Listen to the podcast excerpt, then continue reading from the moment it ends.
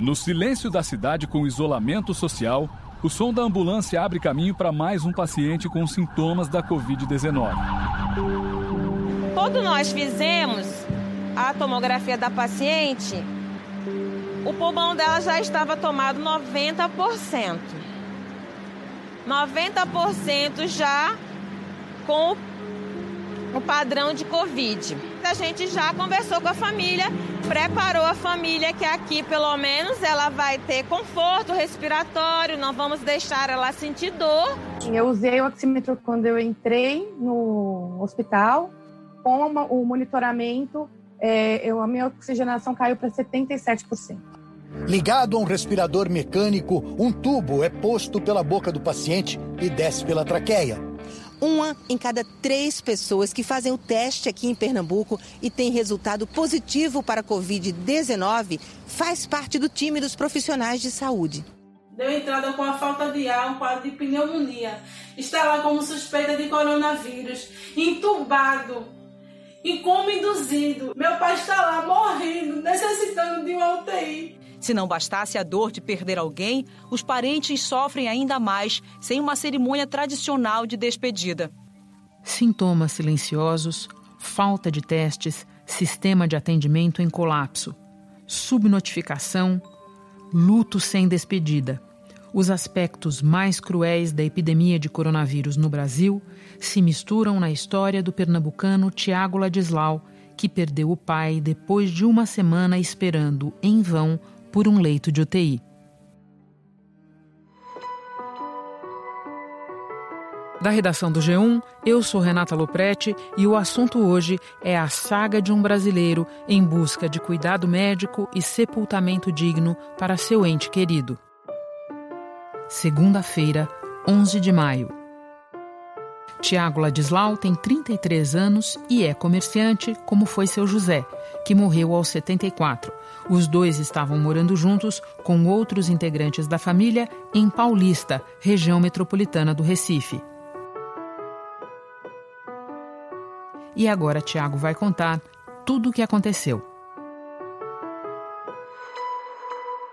Tiago, muito obrigada por conversar conosco. Eu quero começar pedindo que nos conte um pouco da história do seu José, seu pai. Meu pai é, nasceu nasceu aqui na, na zona da Mata da Paraíba, aqui próximo, cidade de Alhandra.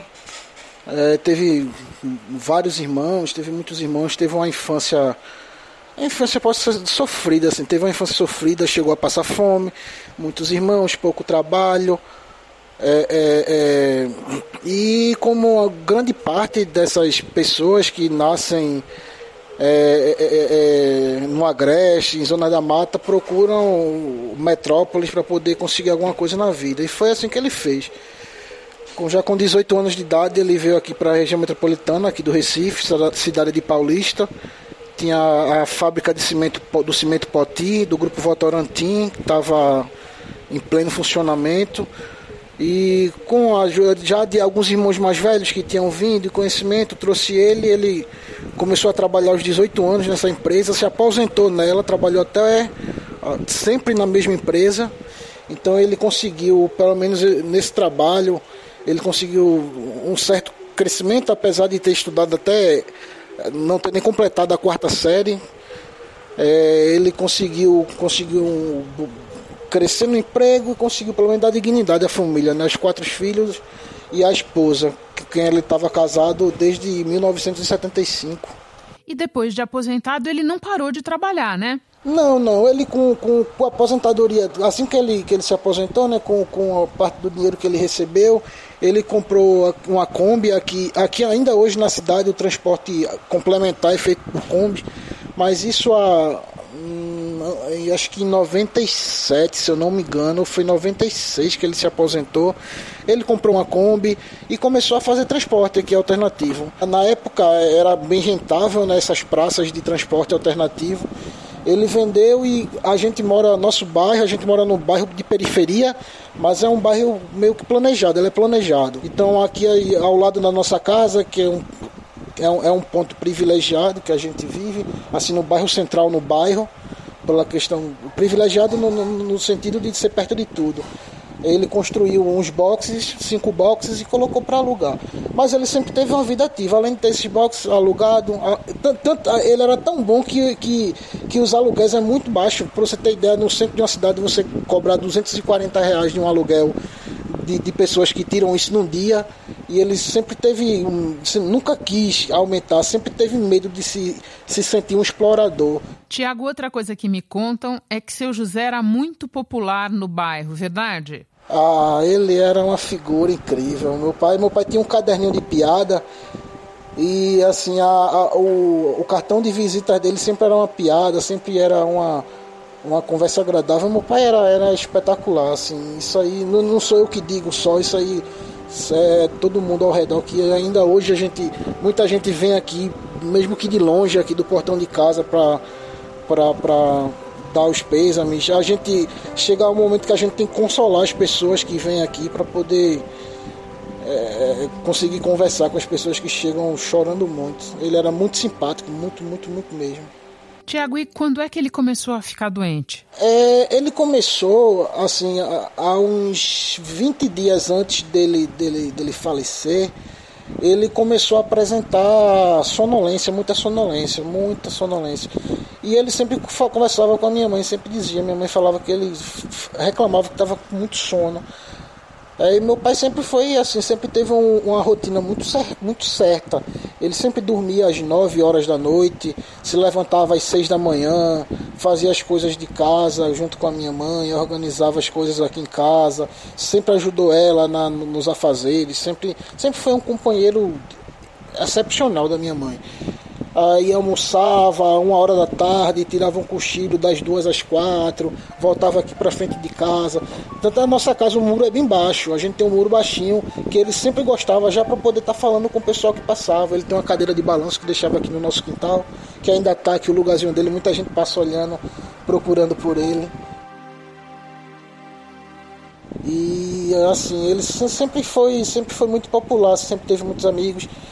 E aí ele, não, não, nem isso ele fazia mais, ele estava dormindo muito, ficava em casa, assistia um pouco de televisão, ficava na mesa da cozinha com a minha mãe, que era a, a, em casa a, a mesa da cozinha é a mesa de reunião familiar né, da gente.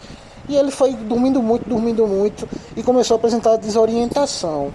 Segundo a Organização Mundial da Saúde, os sintomas da Covid-19 costumam ser febre, tosse, dores musculares e falta de ar. A falta de ar é a principal forma de diferenciar a Covid-19 de outras doenças, mas isso não significa que a ausência desse sintoma te livre de um diagnóstico positivo. Ele não teve, não tinha febre, não tinha tosse, não tinha nenhum, nenhum, é, nenhum, nenhum sintoma gripal. Ele não teve.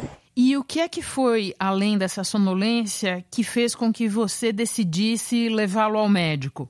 Foi quando ele estava já assim, sem força, ele estava tão desorientado, ele estava sem força para conseguir já se levantar. Eu estava pegando ele no braço, eu tenho mais três irmãos, só que dois são casados mais velhos, então eles eles estavam com a família em quarentena, cada um com, com sua família em quarentena.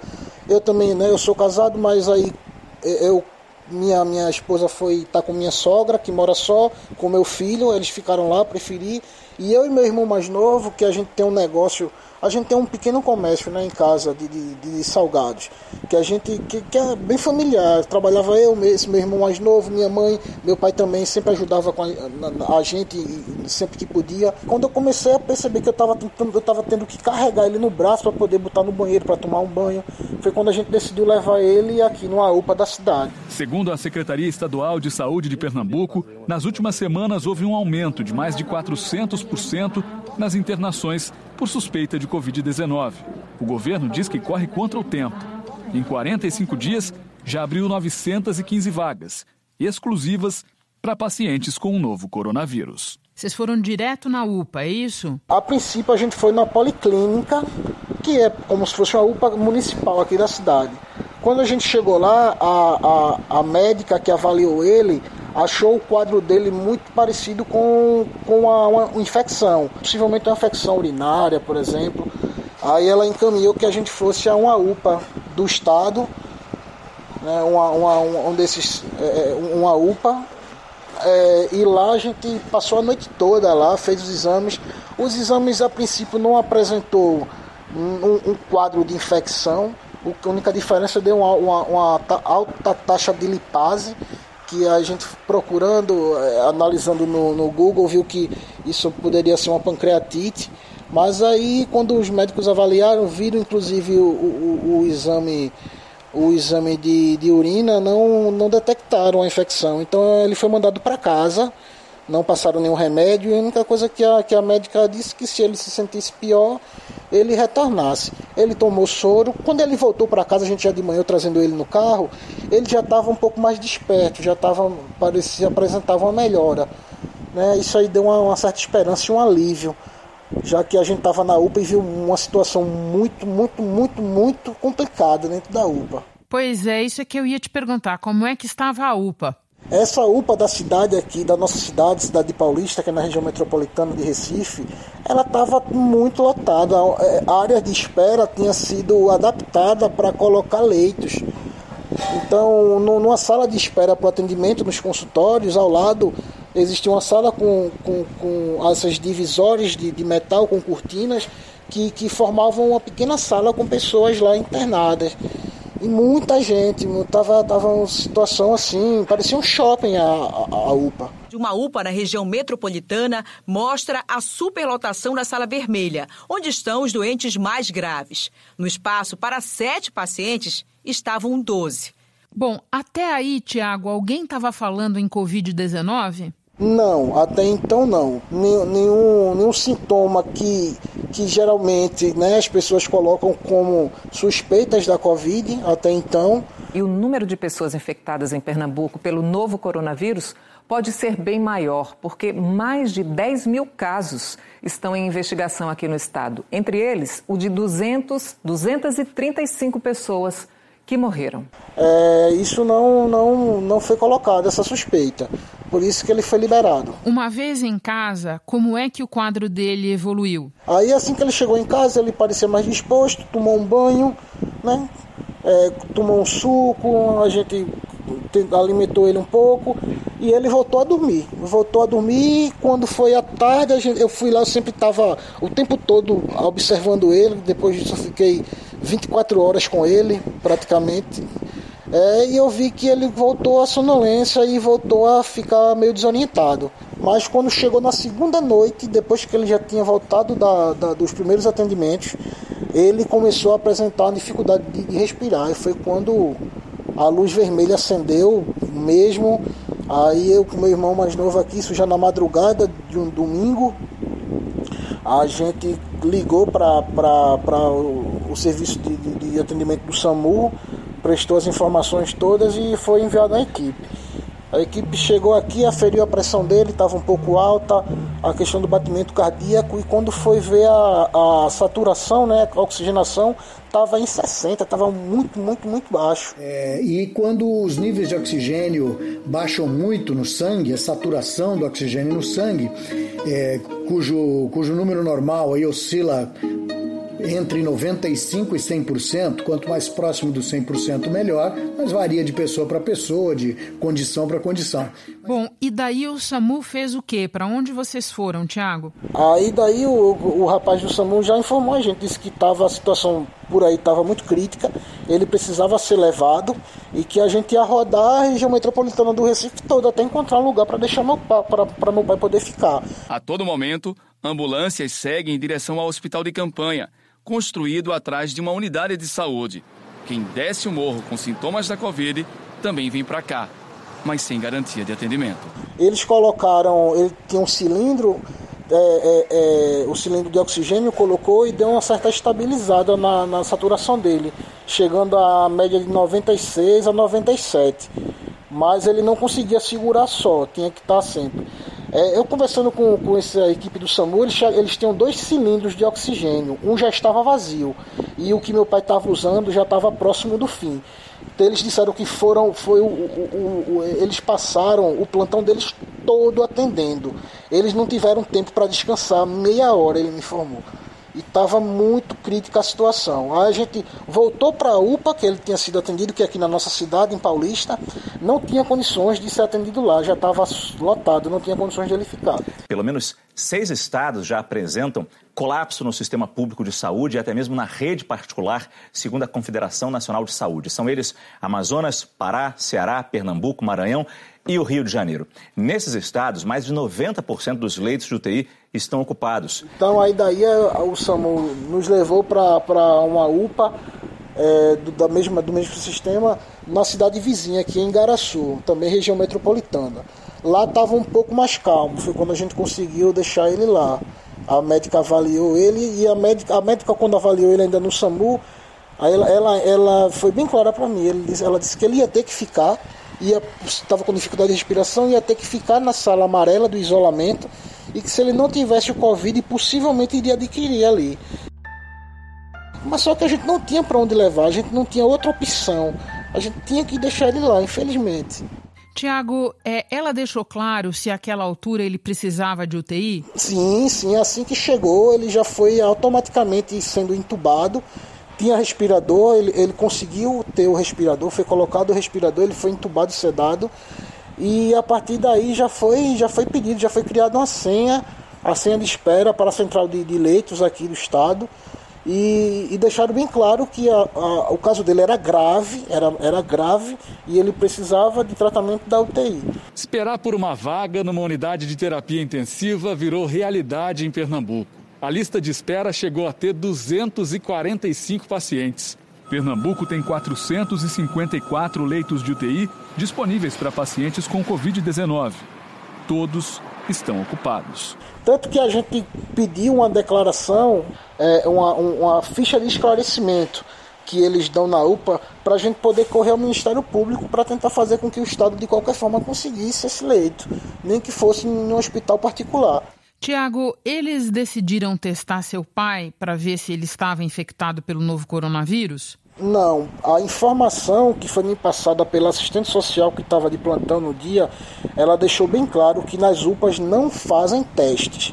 Não se fazem testes. Só se faz testes depois do óbito. Depois que a pessoa entra em óbito, é que é feito o teste para poder saber se foi a Covid ou não. Dos mais de 26 mil casos notificados em Pernambuco, 10.059 estão em investigação, aguardando o resultado do exame. Nesse total, estão 235 pessoas que morreram e a família aguarda a confirmação da Covid. Mas os sete dias que ele passou na, na, lá na, na, área amarela, né, de isolamento, não foi feito teste. Nem nele, nem, o outro que estava lá com ele, que tem muitos outros pacientes tão, quanto, tão grave quanto ele. Tiago, conta para nós o que você viu nesses dias na UPA, o que te marcou. Ah, muita coisa, Renato, muita coisa, muita coisa me marcou. É, assim que a gente chegou, a gente na expectativa dessa espera. O médico já tinha falado que a fila estava em aproximadamente 100 pessoas. Eu tenho certeza que hoje ela dobrou, triplicou. É, é, quando, quando ele estava lá, eu fiquei sempre por lá. Eu estava inclusive dormindo no carro lá fora porque eu estava na expectativa que a qualquer momento pudesse chegar é, é, essa vaga de UTI. Então eu, na expectativa, passei muito tempo lá. Quando eu ia esperar para poder conversar com a assistente social, eu ficava na cadeira é, do salão lá de espera, em frente à sala da, da assistente social. Eu vi muita coisa. Eu cheguei a ver um idoso, eu cheguei, eu, eu vi ao meu lado um idoso em uma maca, que a sala do isolamento não tinha mais condições de receber ninguém. O idoso ele estava de fralda, ele estava bem debilitado, muito magro, de fralda e um familiar, eu acredito que tenha sido o genro dele, falando que ia levar ele de volta para casa, porque se fosse para ele morrer, era melhor que morresse perto da família. Porque possivelmente ele lá, quando estivesse no isolamento, ninguém ia ter notícia, ninguém ia saber o que ia, estar, ia sendo feito. Então eles eh, preferiram levar o idoso para morrer em casa. Eu vi isso. Eu vi muita gente chegando com os mesmos sintomas do meu pai. Muita gente com desorientação, com muito cansaço, não conseguia falar com, com, com, com os profissionais lá de saúde que faziam o primeiro atendimento sem conseguir reagir mesmo, responder. Acreditar a baixa saturação, a questão da oxigenação no corpo, que cria essas dificuldades. E aí eu comecei a perceber que é, é os, sintomas eram muito iguais ao do meu pai. Por isso que até hoje tudo leva a crer que realmente, mesmo sem, sem esse exame, é, eu, eu acredito que tenha sido realmente o Covid. Tiago, e o leito de UTI apareceu? Não, não, não apareceu nem a expectativa. Na verdade, ele, ele, a gente, ele passou uma semana praticamente. Como os pacientes em estado mais grave ficam por muito tempo nos prontos socorros na espera por um leito de UTI, acaba sendo mais difícil para quem percebe os primeiros sintomas conseguir atendimento médico. Vale lembrar, é, em uma das conversas, quando meu pai já estava há aproximadamente cinco dias, um dos médicos que, que avaliou e conversou comigo para falar sobre o quadro do meu pai, ele disse que um hospital apareceu uma vaga de UTI, de leito de UTI, mas era para paciente não Covid. E esse hospital não aceitou, não quis, não quis o meu pai, justamente por conta desse quadro do meu pai e meu pai sem ter feito nenhum exame, não teve nem a sorte de ter feito o exame, acabou perdendo a vaga por isso.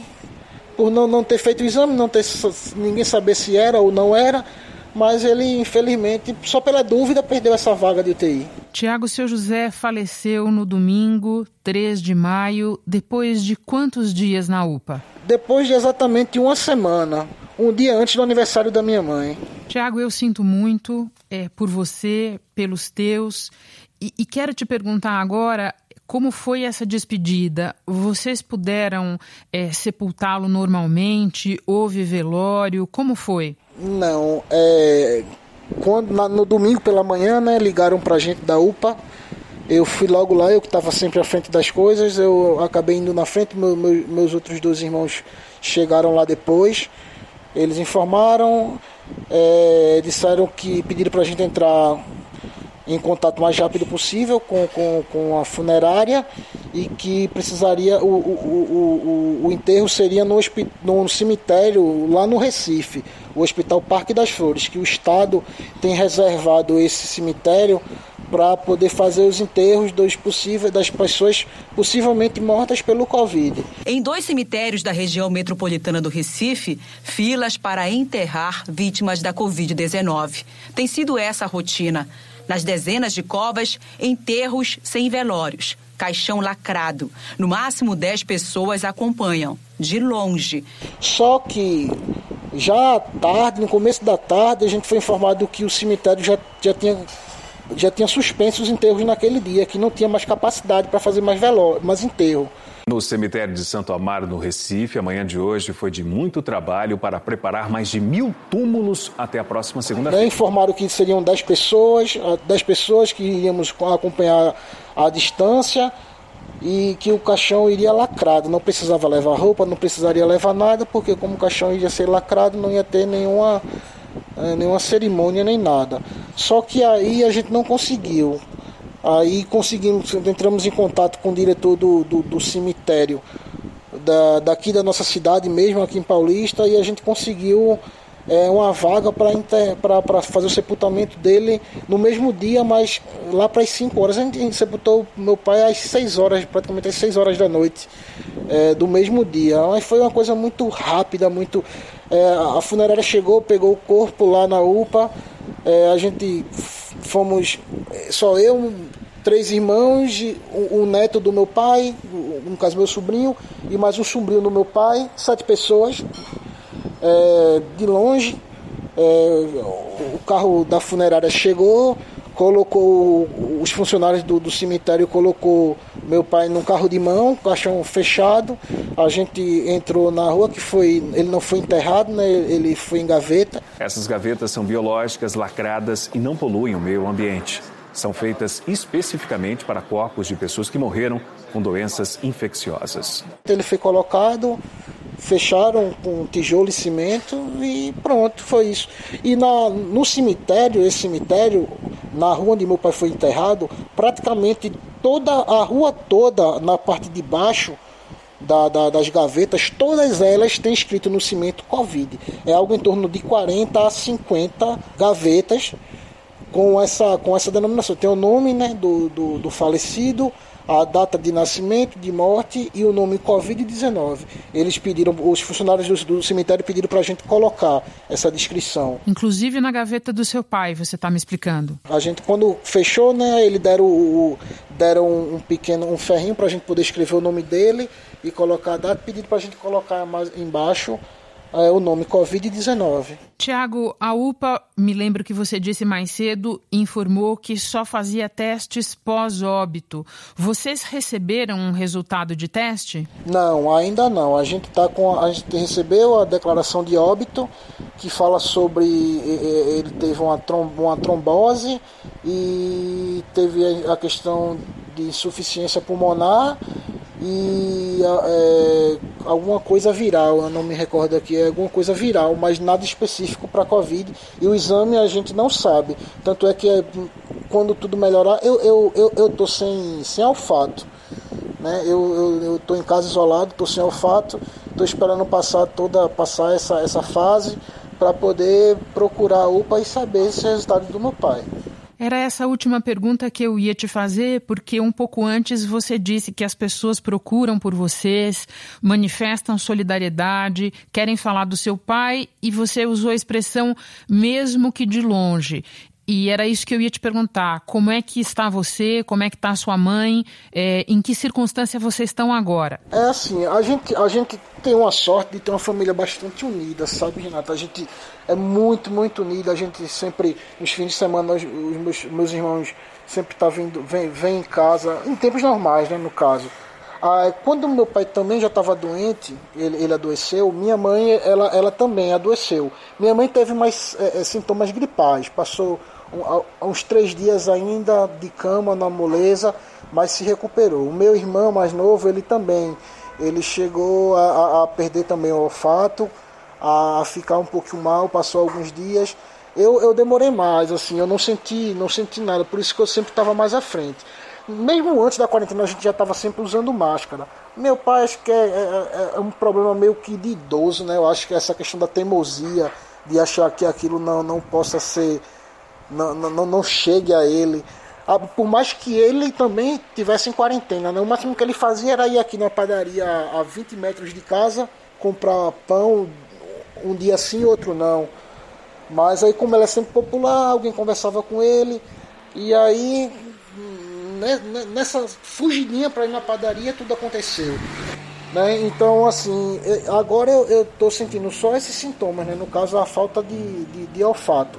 E por isso a gente está isolado, a gente não sai. Tem até alguns amigos que, que fazem algumas compras para a gente.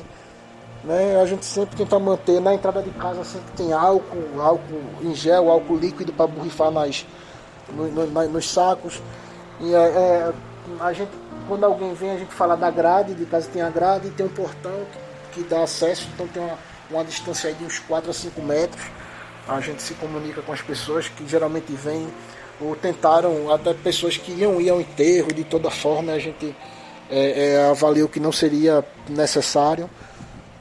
E a gente aí tenta ir se cuidando e, e passando por isso da melhor forma possível. É isso mesmo, se cuidando muito. Tiago, eu te agradeço demais por ter aceitado conversar conosco, por ter compartilhado a tua história nesse momento tão difícil paz, conforto e saúde para você, para sua mãe, para os seus irmãos. Muito obrigada. Obrigado. Eu que agradeço a oportunidade de contar um pouquinho da história do meu pai. É que meu pai era sempre, meu pai era, tinha um apelido, assim, meu pai era é negro. Ele tinha uma, sempre chamava ele, ele sempre foi conhecido como seu nego ou então neguinho, né? Neguinho. O pessoal sempre passava por aqui, seu nego, tudo bom? Ele sempre dizia, não, eu não sou o seu nego, não, sempre com piada. Um abraço grande para você, Tiago. Igualmente, Renata. Este foi o assunto podcast diário disponível no G1 e também nos aplicativos Apple Podcasts, Spotify, Google Podcasts, Deezer, Cashbox. Nos aplicativos você tem a opção de assinar a gente e assim ficar sabendo toda vez que tiver um novo episódio. Eu sou Renata Loprete e fico por aqui. Até o próximo assunto.